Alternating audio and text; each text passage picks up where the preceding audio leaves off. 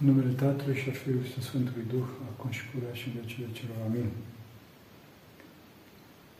M-a rugat, m-a rugat mult să vă vorbesc uh, despre Sfânta Împărtășanie, despre uh, marea tema Sfintei Împărtășanii, care, desigur, este axul central al uh, vieții noastre duhovnicești, liturgice, cea mai mare taină din biserica noastră,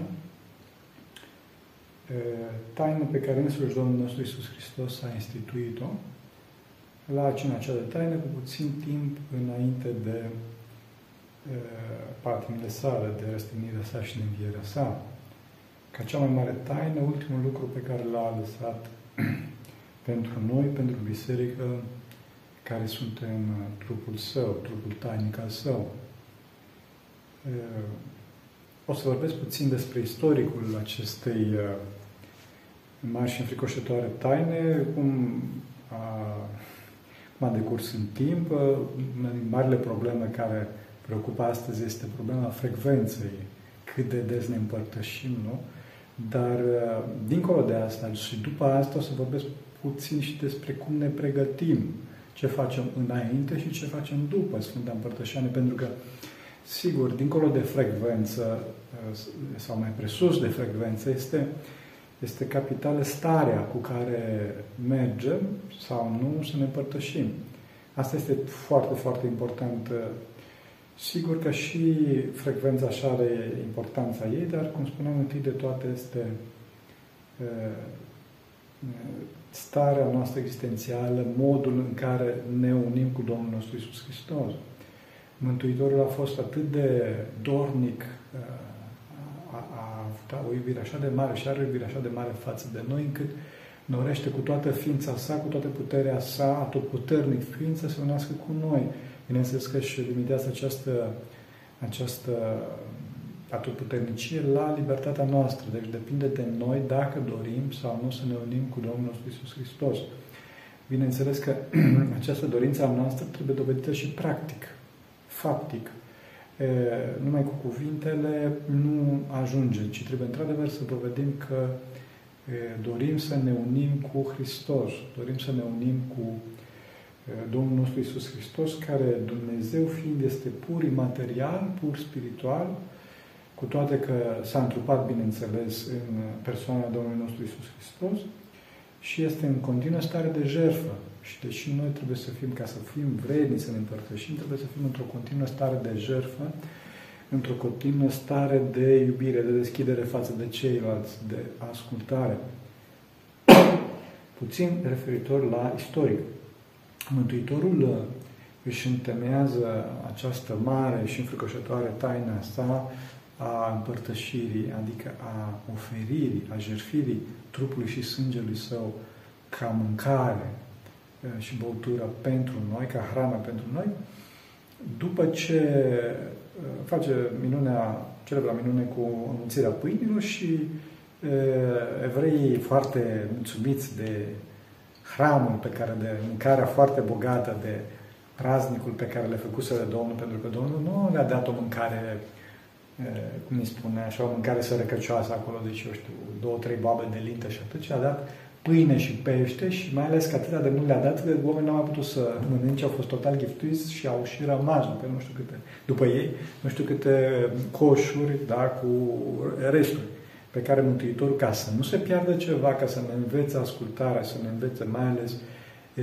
economia, e, le-a spus ucenicilor, adunați resturile chiar dacă le-am făcut printr-o minune, deci fără efort și cu puterea mea dumnezească, să adunăm resturile, să fim economi. E, după, această, după această minune a înmulțirii pâinii celei pământești, pâinii cele materiale, Domnul ne vorbește despre le vorbește evreilor și nouă prin extensul în Evanghelie, în Evanghelia după Ioan, despre pâinea cea cerească, care este chiar trupul său care este pâinea spre ființă. Asta este sensul corect, al, traducerea corectă din Tatăl nostru. Pâinea asta cea spre ființă, epiusion. De toate zilele este o traducere care vine prin latină și care nu este foarte, foarte exactă. E, deci, vedeți că Mântuitorul dorește să ne dea trupul său spre hrană, pentru că dincolo de lucrurile pământești care avem nevoie, nu am zis avem nevoie de hrană pământească și de celelalte, o haină și un pat unde să dormim, avem nevoie și de Harul lui Dumnezeu care vine întâi de toate prin, prin Sfânta Împărtășane, pentru că prin Sfânta Împărtășane ne unim cu uh, însuși Domnul nostru Isus Hristos și deci primim viață, primim acest har care este viața sufletului. Deci, vedeți că Mântuitorul nu folosește alte, alte expresii, putea să folosească o expresie așa mai, cum să spun, mai elevată, dacă doriți, din punct de vedere uman. Adică să spună că ofer un desert, vă ofer ceva. Nu, a spus pâine și vine, adică mâncare, deci avem nevoie de Sfânta Împărtășanie zilnic. După spusele Domnului, nu? O să vedem că în timp, ce s-a, ce s-a întâmplat în timp. Cum spuneam, dar ucenicii n-au înțeles, evreii n-au înțeles, ce este cum poate el să ne dea trupul lui să, să mâncăm? Și atunci Mântuitorul, la cina cea de taină, arată o formă prin care uh, trupul lui și sângele lui poate fi experiat, astfel încât sufletul, uh, da, sufletul uman, psihicul uman, să poată să se, uh, să poată să se împărtășească cu trupul și sângele lui. Și această formă este sub formă de pâine și vin. Deci Sfintele Daruri care se prefac la, Sfânta, la fiecare Sfânta Liturghie, în trupul și sângele Domnului, sunt experiate de către trupul nostru prin organele de sfinți trupești ca pâine și vin, iar de către sufletul nostru ca trupul și ca sus trupul și sângele Domnului. Trebuie să știți, au fost multe minuni în istorie pe tema asta și eu cunosc minuni și cunosc pe oameni care încă mai trăiesc și posibil să uite la, la acest clip, care au experiat Sfânta Împărtășanie ca și sânge e, și carne. Dar pentru că acest lucru, carnea crudă și sângele da, crud este foarte uh, puternic pentru psihicul uman, din cauza asta uh, împărtășania se arată de regulă, nu ca și, cum spuneam, pentru organe de simț trupești ale noastre, se arată ca și pâine și vin. Uh, și Mântuitorul a spus că această împărtășanie să fie, să fie făcută într-o pomenirea mea, Notează Evanghelistul că după aceea s-au dus muntele măslinilor să cânte cântări. Deci nu Sfânta Liturghie ca și slujbă este făcută într-o pomenire a Domnului, ci împărtășirea, Sfânta Împărtășanie este făcută într-o pomenire a Domnului. Din cauza aceasta și din cauza celorlalte considerente, în biserica primară, oamenii se împărtășeau foarte des. Bine, duminica, în principal, ale prigoanilor, că nu se puteau aduna în cursul săptămânii, dar după, după ce prigoanele au, au încetat din intensitate, se împărtășeau în fiecare zi. Se împărtășeau în fiecare zi. Și motivul principal pentru care se împărtășeau în fiecare zi era faptul că Mântuitorul a spus atunci când a, a instituit în capitolul 6 de la când a descris pentru prima dată Sfânta Împărtășanie, capitolul 6 din Evanghelia după Ioan, a spus uh, o trogon mut in sarca, che pinon muto ema, enemin menica goen afton. În limba română e foarte greu de tradus asta. Traducerea oficială a Bibliei Sfântului Sinon, care este o traducere pe care noi susținem, spune că cel ce mănâncă trupul meu și bea sângele meu rămâne într mine și eu într el. E, Mântuitorul n-a spus asta, din cauza asta l-am spus în greacă, o să încerc să traduc două cuvinte care sunt foarte importante. Acolo e vorba de trogon și pinon. O trogon, mutin sarca, Trogon și pinon sunt substantivele verbului, deci nu ar fi cel ce mănâncă și cel ce bea, ci e vorba de mâncătorul și băutorul. Desigur că în română nu putem să traducem mâncătorul trupului meu și băutorul sângelui meu rămâne într mine și eu într el, pentru că nu sună bine din punct de vedere al, al limbii române, dar Mântuitorul asta a spus. Care este marea, marea problemă și lucru foarte important aici este că mâncătorul și băutorul ca și substantivele verbelor, reprezintă o activitate continuă, un scop precis, o meserie. Deci, uh, ceva care se, se, se, se, se merge în fiecare zi și omul are acest lucru ca scop în viață. Deci dacă dă Bunul Dumnezeu să mătur eu chilia, nu sunt un măturător, da? Sau dacă mai dă Bunul Dumnezeu să mai crăp și eu câte un lemn, nu sunt tăietor de lemne. Înțelegeți? Eh, măturătorul este cel care face în fiecare zi același lucru, măturătorul de stradă, de exemplu, face în fiecare zi același lucru, o meserie. Și la fel tăietorul de lene este cel care în fiecare zi face treaba asta. Deci Trogon și Pinon, cum spune în textul original, în capitolul 6, în Evanghelia după Ioan, e vorba de mâncători și băutori. Deci noi trebuie să fim mâncători și băutori, adică să avem această meserie de a mânca, ce scop în viață de a mânca și de a bea, citit trup și sânge al Domnului nostru Isus Hristos. Și acesta este motivul pentru care uh, în primele veacuri, și când spun primele veacuri, mă refer la multe veacuri, da?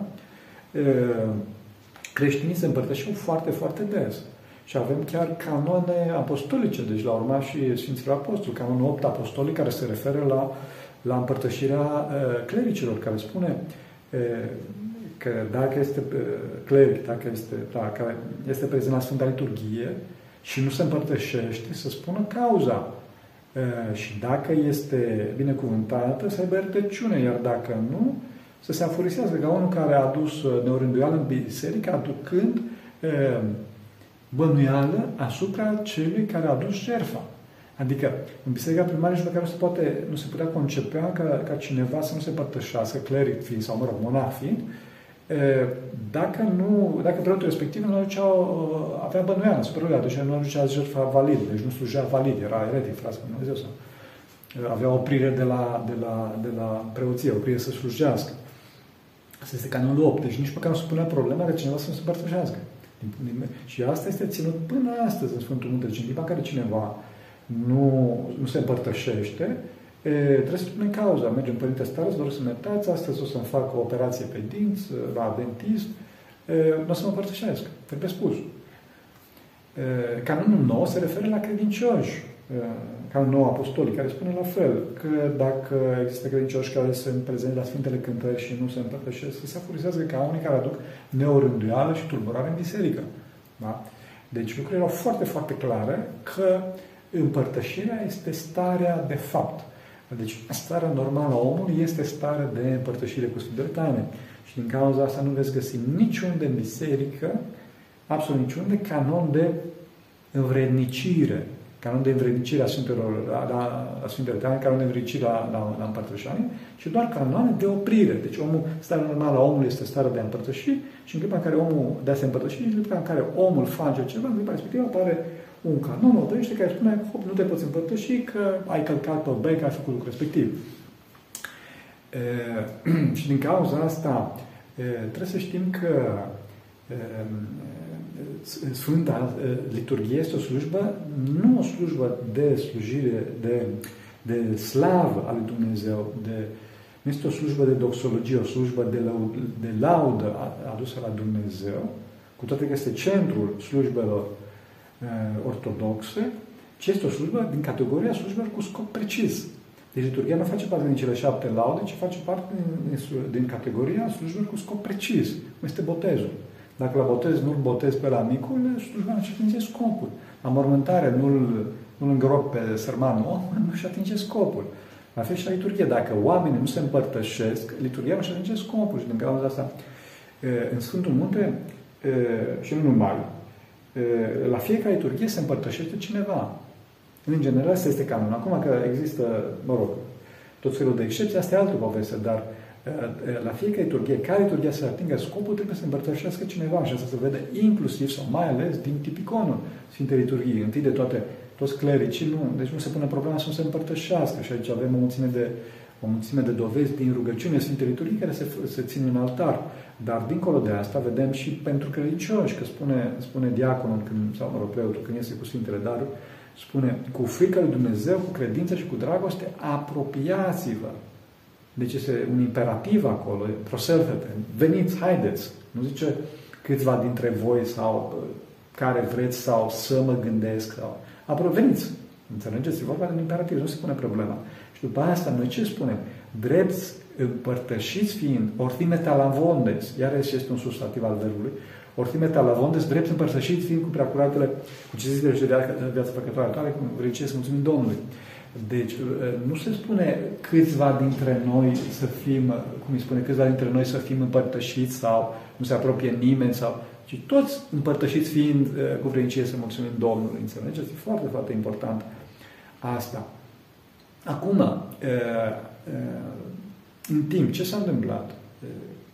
odată avem la Sfinții Părinți, care toți au vorbit despre împărtășania de astăzi, să știți, absolut toți, începând de la Sfântul Vasile cel Mare, Sfântul Ioan Tom, da? până la Sfinții, Sfântul Nicodim Maghiorite, care a scris o întreagă carte pe tema asta, și până la Sfinții Contemporani, toți au vorbit despre împărtășania de astăzi. Sfântul Vasile cel Mare, avem, se folosește foarte mult citatul ăsta, vorbește și spune către un oarecare Chesarie, pare probabil că e vorba de Sfântul Chesarie, fratele Sfântului Vasile, că în comunitatea lui, pe vremea lui, se împărtășeau de patru ori pe săptămână. Da? Miercurea, vinerea, sâmbătă și duminica și în zilele, în plus, în zilele în care se face în care se face uh, pomenirea Vinului Sfânt, în, zi, în zilele în care se face, în care, care este o sărbătoare. Uh, după, după acest canon, în Sfântul Munte până astăzi, în de regulă, se face, se face părinții se împărtă, se face liturgia în fiecare zi, bineînțeles, și obștile se împărtășesc, mănăstirile mari, da? se împărtășesc de patru ori pe săptămână, dar nu miercurea, vinerea, sâmbătă și duminica, ci marța, joia, sâmbătă și duminica, deci după zilele de post. După zilele de post. E, acum trebuie să știm că, apropo de post, e, nu, nu se impune post înainte de Sfânta Împărtășanie singurul canon referitor la post provine din, din faptul că în biserica primară oamenii mâncau înainte, ca și la cine de taină, de fapt, după exemplu, cine, cine, cine cele de taină, mâncau înainte de a se împărtăși și după aceea se împărtășeau. E, e, și Sfântul Apostol Pavel este foarte caustic pe tema, pe tema acestui, pe, pe acest lucru că e, oamenii da, mâncau înainte, dar eh, se îmbătau și mergeau, să, mergeau beți să se împărtășească, eh, după care apăreau și tensiuni, foarte multe tensiuni sociale, adică venea unul bogat și își punea o masă extraordinară astfel încât să epateze și altul sărac, altul sărac, săracul, avea doar o feliuță de pâine, din care se spune Sfântul Apostol Pavel, nu e rușine, deci, adică, bun, ok, ne împărtășim în fiecare zi și Domnul este milostiv față de noi, voi odată veniți beți și dincolo de asta vă, vă jigniți unul pe altul fiți oameni serioși, aveți grijă, nu, nu călcați în picioare, nu pălmuiți iubirea. E, cu tot geniul și cu toată sfințenia Sfântului Apostol Pavel, aceste, aceste lucruri nu au reușit să fie stă, stăvilite, aceste agape care se țineau înaintea Sfântului Părtășanii și din cauza asta Biserica a spus, da, nu sunteți în stare? Bun, ok. Toată lumea mănâncă singur, acasă, după. Și acesta este singurul canon care, este, care se referă la post, aceea că omul să se împărtășească cu stomacul gol. Chenostomahi, pe textul original. Chenostomahi, stomacul gol înseamnă Bine, eu vă spun, dar încercați să nu. Înseamnă șase ore. Înseamnă șase, Sfinții Părinți spun șase ore, adică să fim nemâncați, nebăuți șase ore înainte de momentul împărtășanii. Acum, fraților, că suntem mari și lați, bine, nu vorbesc aici de bătrâni, nu vorbesc aici de copii, de așa, pentru că suntem în putere, hai să nu ținem șase ore cu ceasul, da? da? Adică puțin mai mult, eu știu, opt ore dacă se poate, să fim serioși, adică nu... Bineînțeles că acest lucru referitor la post, neobligativitatea postului se aplică celui care ține posturile bisericii, adică miercuri, vineri, cele patru posturi de peste an și mai departe. Dacă cineva vine, vine de Paște și se spovedește și nu are, are cum îi spune, păcatul pritor de împărătășeană, dar omul nu a ținut tot postul mare, pe atunci, în ultimele zile, dai, dragă, ține și tu, eu știu, trei zile de post și mai departe ca să simți că ai făcut și tu ceva. Înțelegeți? Deci, cele trei zile de post de care se vehiculează nu sunt, sau nu ar trebui să fie o regulă, ci ar trebui să fie doar penitență, doar un canon care să dă celui care nu ține postul bisericii. Cel care ține postul bisericii, postul de bisericii, da, se poate împărtăși fără, fără să țină post prealabil înainte. Cu toate că, într-adevăr, există o practică evlavioasă și în Sfântul Munte și în alte părți, pe care, desigur, că noi recomandăm aceea că în seara zile de dinaintea de dinainte zile în care ne împărtășim, deci, de exemplu, dacă ne împărtășim duminica, în, în seara dinaintea acestei zile, adică sâmbătă seara, să mâncăm de post. Sâmbătă dimineață mâncăm de dulce, sâmbătă seara mâncăm de post. Înțelegeți? Și uh, un alt lucru, tot așa referitor la post, este un canon al Sfinților Părința Sinod Ecumenic, care spune că nicio sâmbătă să nu fie de post, să nu fie de ajunat, în afară de numai una, adică sâmbătă mare, înțelegeți?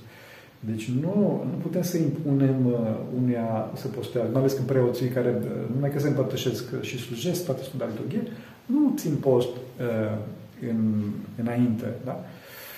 Dar, dacă, cum spuneam, această practică ascetică de a, de a, de a posti în seara de dinaintea zilei, în care ne împărtășim, se ține, este, este bine. Dar, cum spuneam, nu este ca în tema asta. Așa. Acum, de ce astăzi uh, nu ne împărtășim în fiecare zi? Sau, bine, vorbim de oameni din lume. Acum trebuie să știți că sunt oameni care se împărtășesc în fiecare zi, uh, dar, uh, mă rog, în lume este din multe motive, regula să se împărtășească o dată pe, o dată pe săptămână sau, mă rog, patru pe săptămână, cam asta este.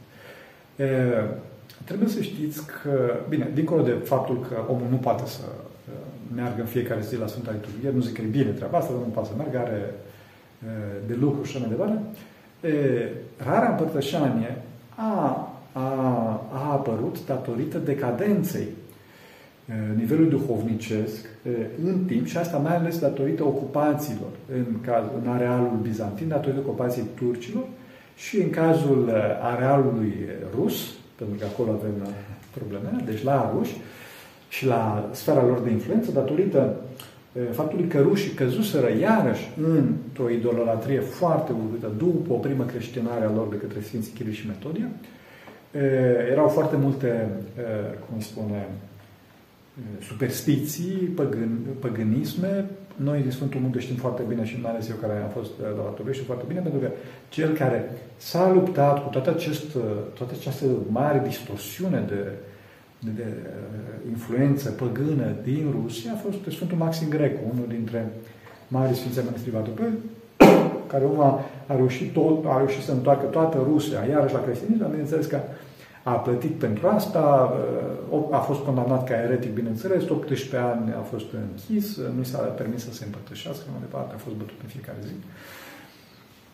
Deci vreau să spun că rara împărtășanie a, a apărut din cauza unor, unor forțe majore străine de biserică care, datorită păcatelor, bineînțeles, oamenilor, au, au, au scăzut nivelul duhovnicesc și oamenii au ajuns la indiferență și la, la tăcere din culpă.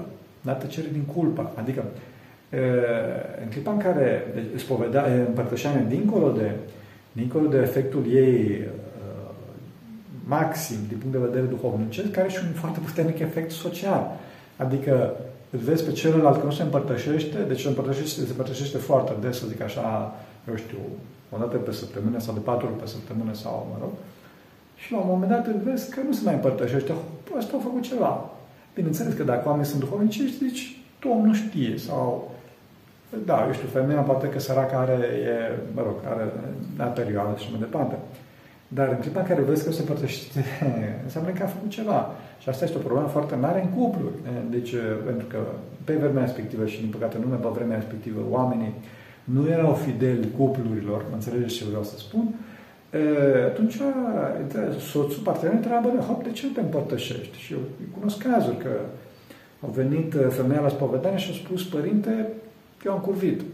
Dar faceți ceva, că soțul e la ușă, au bănuit el ceva, au mirosit ceva și dacă nu mă împărtășesc, nu tai, ai cu cuțitul. E dintr-o provincie a țării în care oamenii poartă așa, în nordul țării, care Maramureș. oamenii sunt, sunt așa mai apropiați de cuțit. Nu zic că e bine, absolut de oferească pe Dumnezeu. E și dincolo de, a, dincolo de această tăcere din culpă, în care spuneam, băi, și eu am păcătuit și tu ai păcătuit, tu care tu nu mai părtăși nici eu, nici tu și dispare. Adică hai să nu... Așa? Era vorba și de cealaltă extremă, adică faptul că oamenii se împărtășeau fără să se spovedească. Fără să se spovedească. Adică cel mult cu mirungere. Deci mergeau efectiv, nu se spovedeau cu lumile și mergeau, e, după cum spune Părintele Cleopa, mergeau ca la borș. Înțelegeți? Părintele Cleopa trebuie să știți că a încercat să aducă un echilibru și e, cumva el era pentru, e, dar asta nu se știe și nu promova treaba asta pentru că, într-adevăr, oamenii nu doreau să se spovedească și oamenii mai ales nu aveau, cum îi spune, nu aveau pregătirea teologică și duhovnicească necesară pentru Sfânta Împărtășanie, pentru că, mai atenție, deci ne împărtășim, trebuie să ne împărtășim des, dar nu oricum. Și aici intervine marea problemă a pregătirii pentru Sfânta Împărtășanie. Odată, după cum am spus, împărtășarea prea rară naște indiferență, neglijare și decadență duhovnicească, asta odată, și doi, pregătirea impune întâi de toate, impune întâi de toate spovedanie. Spovedanie. Spovedanie trebuie și împărtășania să fie deasă și spovedania trebuie să fie deasă. Bineînțeles că în clipa în care, în clipa în care cum îți spune, împărtășania și spovedania sunt, sunt dese, raportul nu este necesar de unul la unul. Da?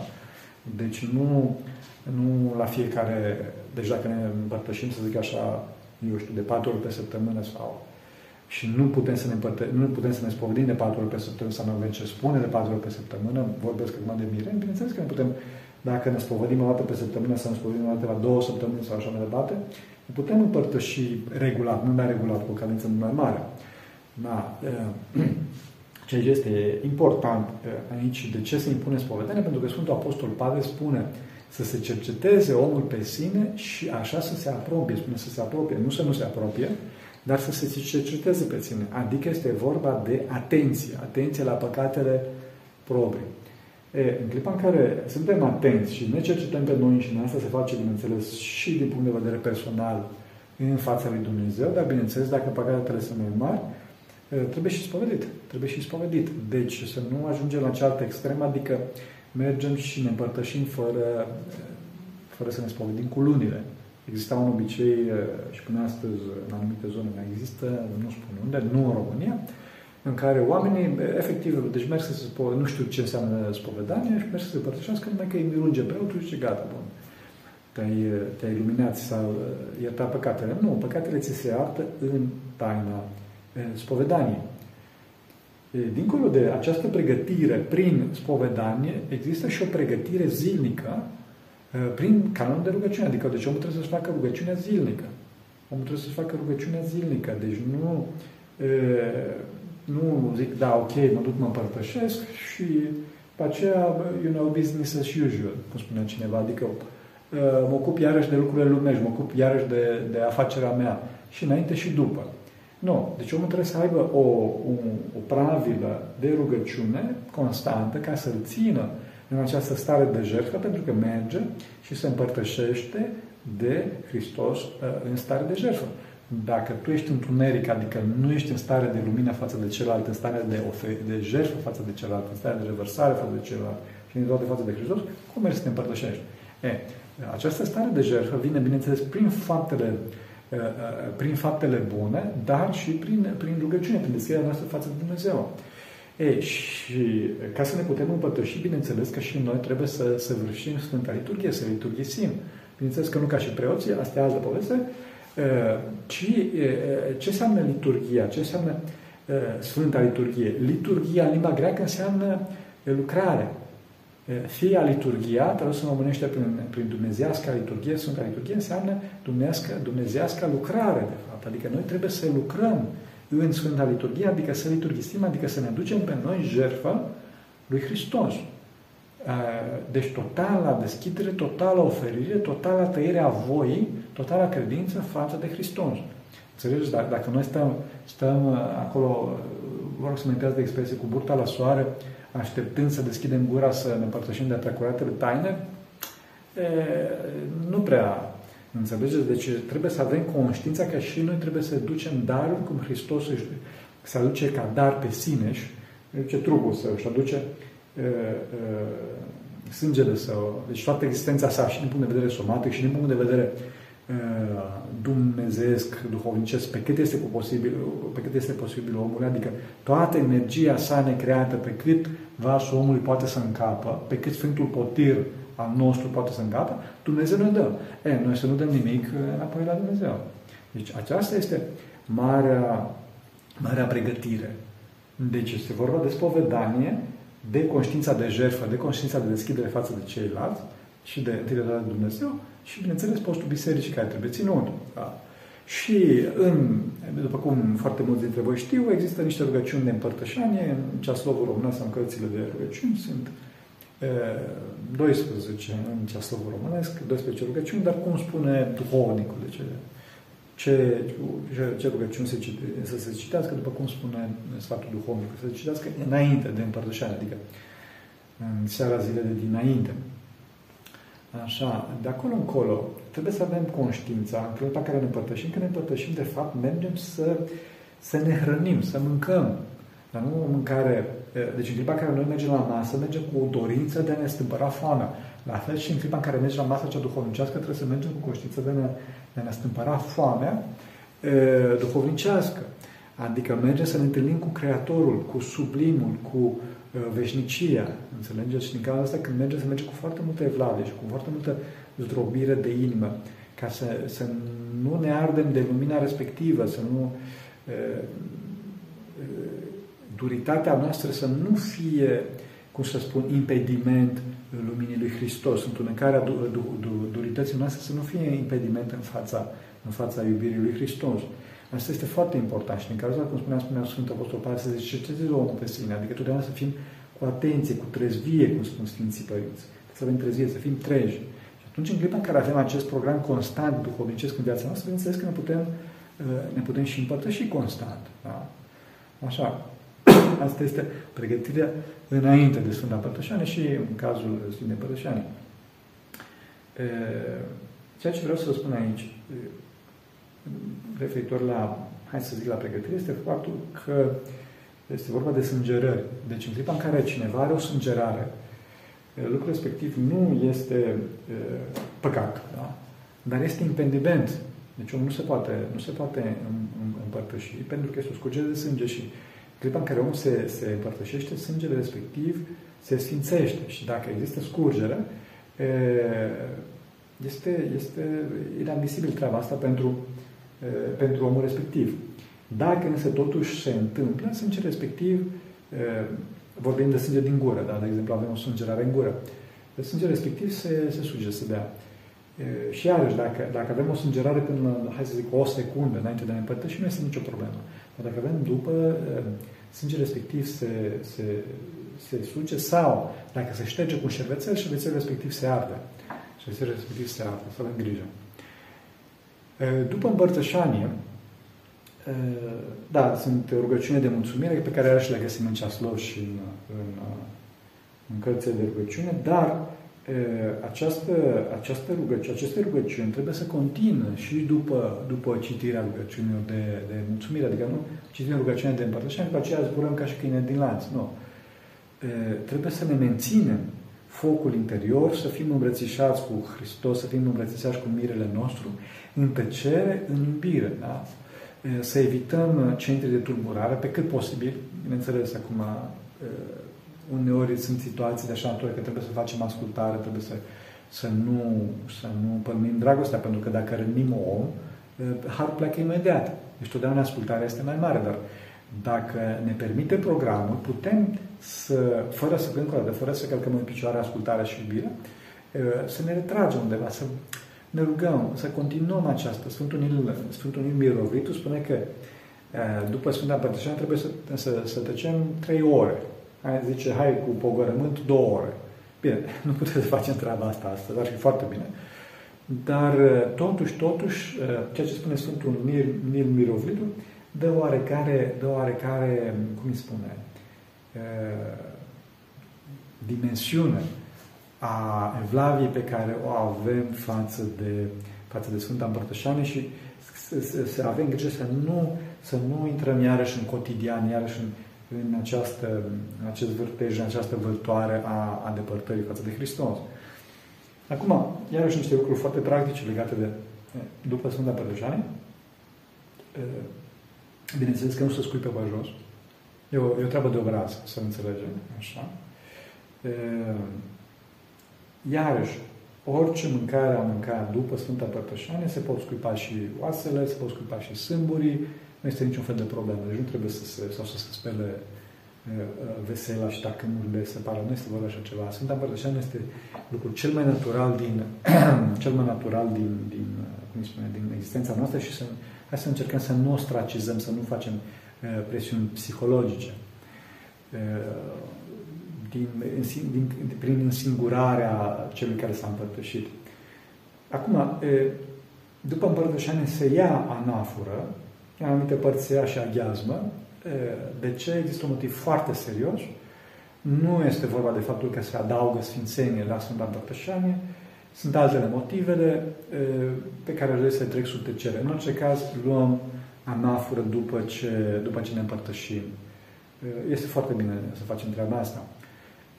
Iarăși, după, după ce ne împărtășim, nu sărutăm mâna preotului, pentru că, după cum spuneam, nu mai avem ce har să luăm, pentru că avem pe Hristos în noi și să nu închinăm pe Hristos în noi, în afară de mâna conducătorului duhovnicesc al locului. Adică luăm, sărutăm mâna la stareț și la arhiereu. Da. Stareț acum în arhiereu. Dacă se întâmplă se întâmplă să sărutăm mâna unui preot, fraților, nu-i sfârșitul lumii. De să fim serioși, nu trebuie să ne, să ne tulburăm sau să facem scandal pe tema asta. La fel și cu sărutatul icoanelor. Nu sărutăm icoanele, nu pentru că să avem vreun margaritar pe, pe buză. Doamne ferește, nu se întâmplă așa ceva. Buzele sunt un, cum spun, un organ de simț foarte, foarte sensibil și omul știe foarte bine în clipa în care are ceva pe buze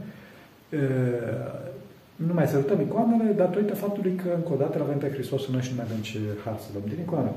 Încă o dată, dacă se întâmplă să sărutăm o icoană, fraților, nu e nicio problemă. Deci să nu sărim cu gura pe cel care, după ce se împărtășește, să se, se sărută vreo icoană. Cu toate că, după cum spuneam, nu se face. Și iarăși cum ne împărtășim. Deci, mai atenție, în clipa care ne apropiem de Sfântul Potir, este foarte bine, odată, să nu avem lumânare, pentru că s-au întâmplat foarte multe pagube pe tema asta, după cum am spus și în altă, altă dată, că părul și baticul persoanei, doamnei din față sunt niște, de obicei niște materiale foarte inflamabile, mai ales părul, dar dacă totuși avem lumânare, de exemplu la botez, lumina se ține departe, se ține undeva în spate. Așa? Și ne apropiem de Sfântul Potir și ținem, deschidem gura mare, mare de tot, așa, deci nu, uh, capul pe spate, da? la nivelul Sfântului Potir și nu foarte departe de acesta. Nu facem chiar de genul ăsta, ci așa. Da? Și uh, totdeauna ne ștergem după ce ne, după ce ne, ne împărtășim. Pentru că este foarte, foarte important să știm cum ne împărtășim și să, să nu îngreunăm uh, misiunea, să zic așa, a preotului care ne împărtășește, pentru că lucrurile sunt foarte sensibile în, în clipa respectivă. După ce ne împărtășim, ne, ne, ne retragem cu foarte mare vlavie și ne închinăm în fața Domnului și mulțumim lui Dumnezeu, neapărat și neapărat să mulțumim Domnului nostru că ne-a, ne-a, ne-a dăruit din, din viața sa, din sine, din cisitul trup și sânge al, al său. Și după aceea ne, ne, ne ducem la, la locul său, la locul nostru. Deci asta am vrut să vă spun din punct de vedere practic. A, bineînțeles că uneori mai apar și tot felul de lucruri, că să nu dăm mâna cu celălalt, nu, frate, nu există așa ceva. E adevărat că nu ne spălăm pe dinți, să fim, să fim foarte bine înțelegi. Ne spălăm pe dinți seara. Seara, seara, seara. Deci nu, nu e așa. Dacă se întâmplă tot felul de alte lucruri, asta și, și aveți pe conștiință anumite lucruri, asta cu duhovnicii, pentru că Hristos, foc fiind și arde pe cei nevrednici, ne spune că, da, uite, acum ai făcut păcatul ăsta, dar te poți împărtăși, dar dacă, nu, dacă ai făcut alt păcat, Duhul Harul lui Dumnezeu spune, hop, asta trebuie, asta trebuie să te spovedești. Deci trebuie să știți că Sfânta Împărtășanie nu este, nu este un automatism, nu este o pilulă, ci este însuși Dumnezeu cel viu.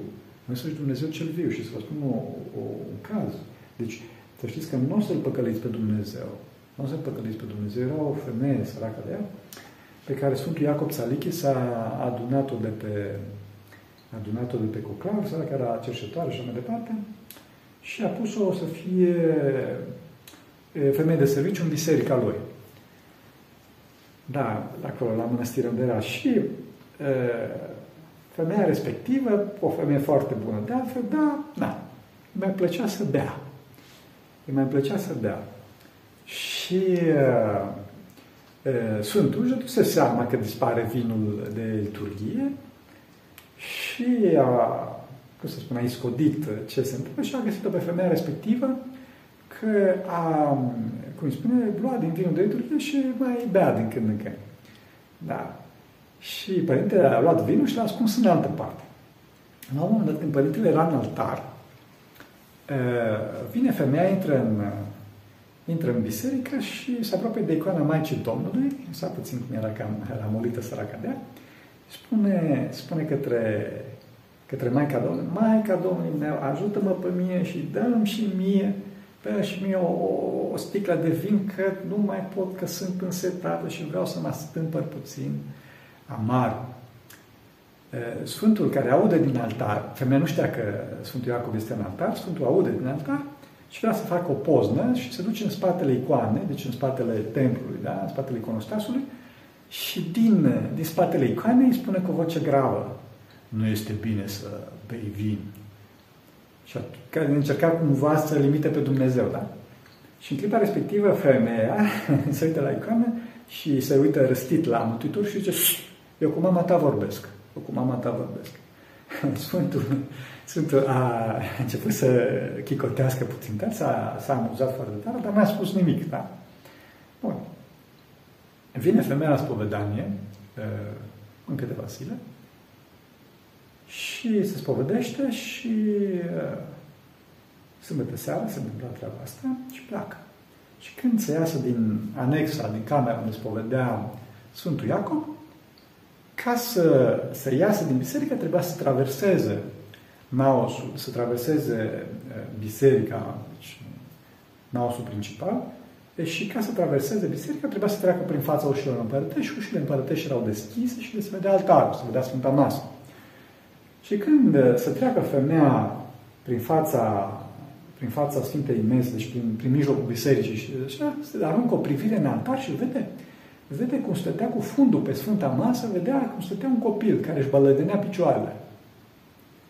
Copil foarte tânăr, nu știu, câțiva, nu știu, dar să zic așa, vreo șase ani, cinci, șase ani cu fundul. Și femeia se, se răstește așa, nu se rușine, te, te jos de acolo, cine, cine e maică, dacă te spune la maică, dacă o să te bată și te, dacă te prind, te... Și el se uita foarte gale și foarte așa, cu multă dragoste la femeia respectivă care l-a amenințat din afara altarului și nu spunea nimic, doar își bălăgădea încet încet picioarele. Da?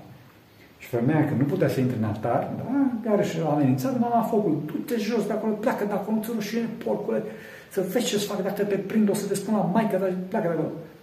Și copilul își, își bălângănea picioarele și femeia exasperată că deci copilul nu îi răspundea nimic și o privea cu foarte multă iubire, fără să, fără să ia în seamă toate atacurile și toate înjosirile pe care femeia ducea, copilul la un moment dat îi spune eh, hei, hei, te-ai spovedit, tu te-ai spovedit, dar păcatul respectiv nu l-ai spus.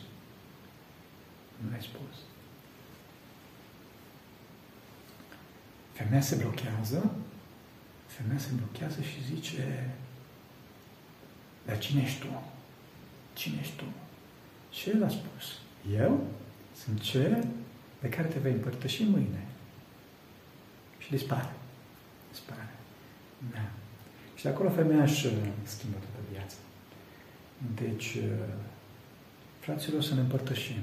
Tare trebuie să ne împărtășim, dar trebuie să fim și la înălțimea acestui fapt. Niciodată nu vom putea să fim, și aceasta ne va face vrednici. Spune Sfântul Ioan Hristostom că vrednicia nu vine din faptul că noi credem că suntem vrednici de Sfânta Părtășanie, pentru că asta este chiar oprire de la Sfânta Părtășanie, gândul că cineva este vrednic și ceva, ci ceea ce ne face vrednici este conștiința vredniciei noastre și pocăința noastră continuă. Spune Sfântul Ioan Hristostom că cel care este mâncătorul și băutorul trupului și sângelui Domnului este o metanon, pocăindu-l, adică cel care se pocăiește în continuu, cel care are pocăința ca o meserie, ca un uh, scop în viață. Cel care are ca meseria pocăința, va avea ca meserie și mâncarea și uh, băut, mâncatul și băutul trupului și Sfântului Domnului. Să ne ajute Bunul Dumnezeu să ne împărtășim și aici și în veacul viitor. Amin.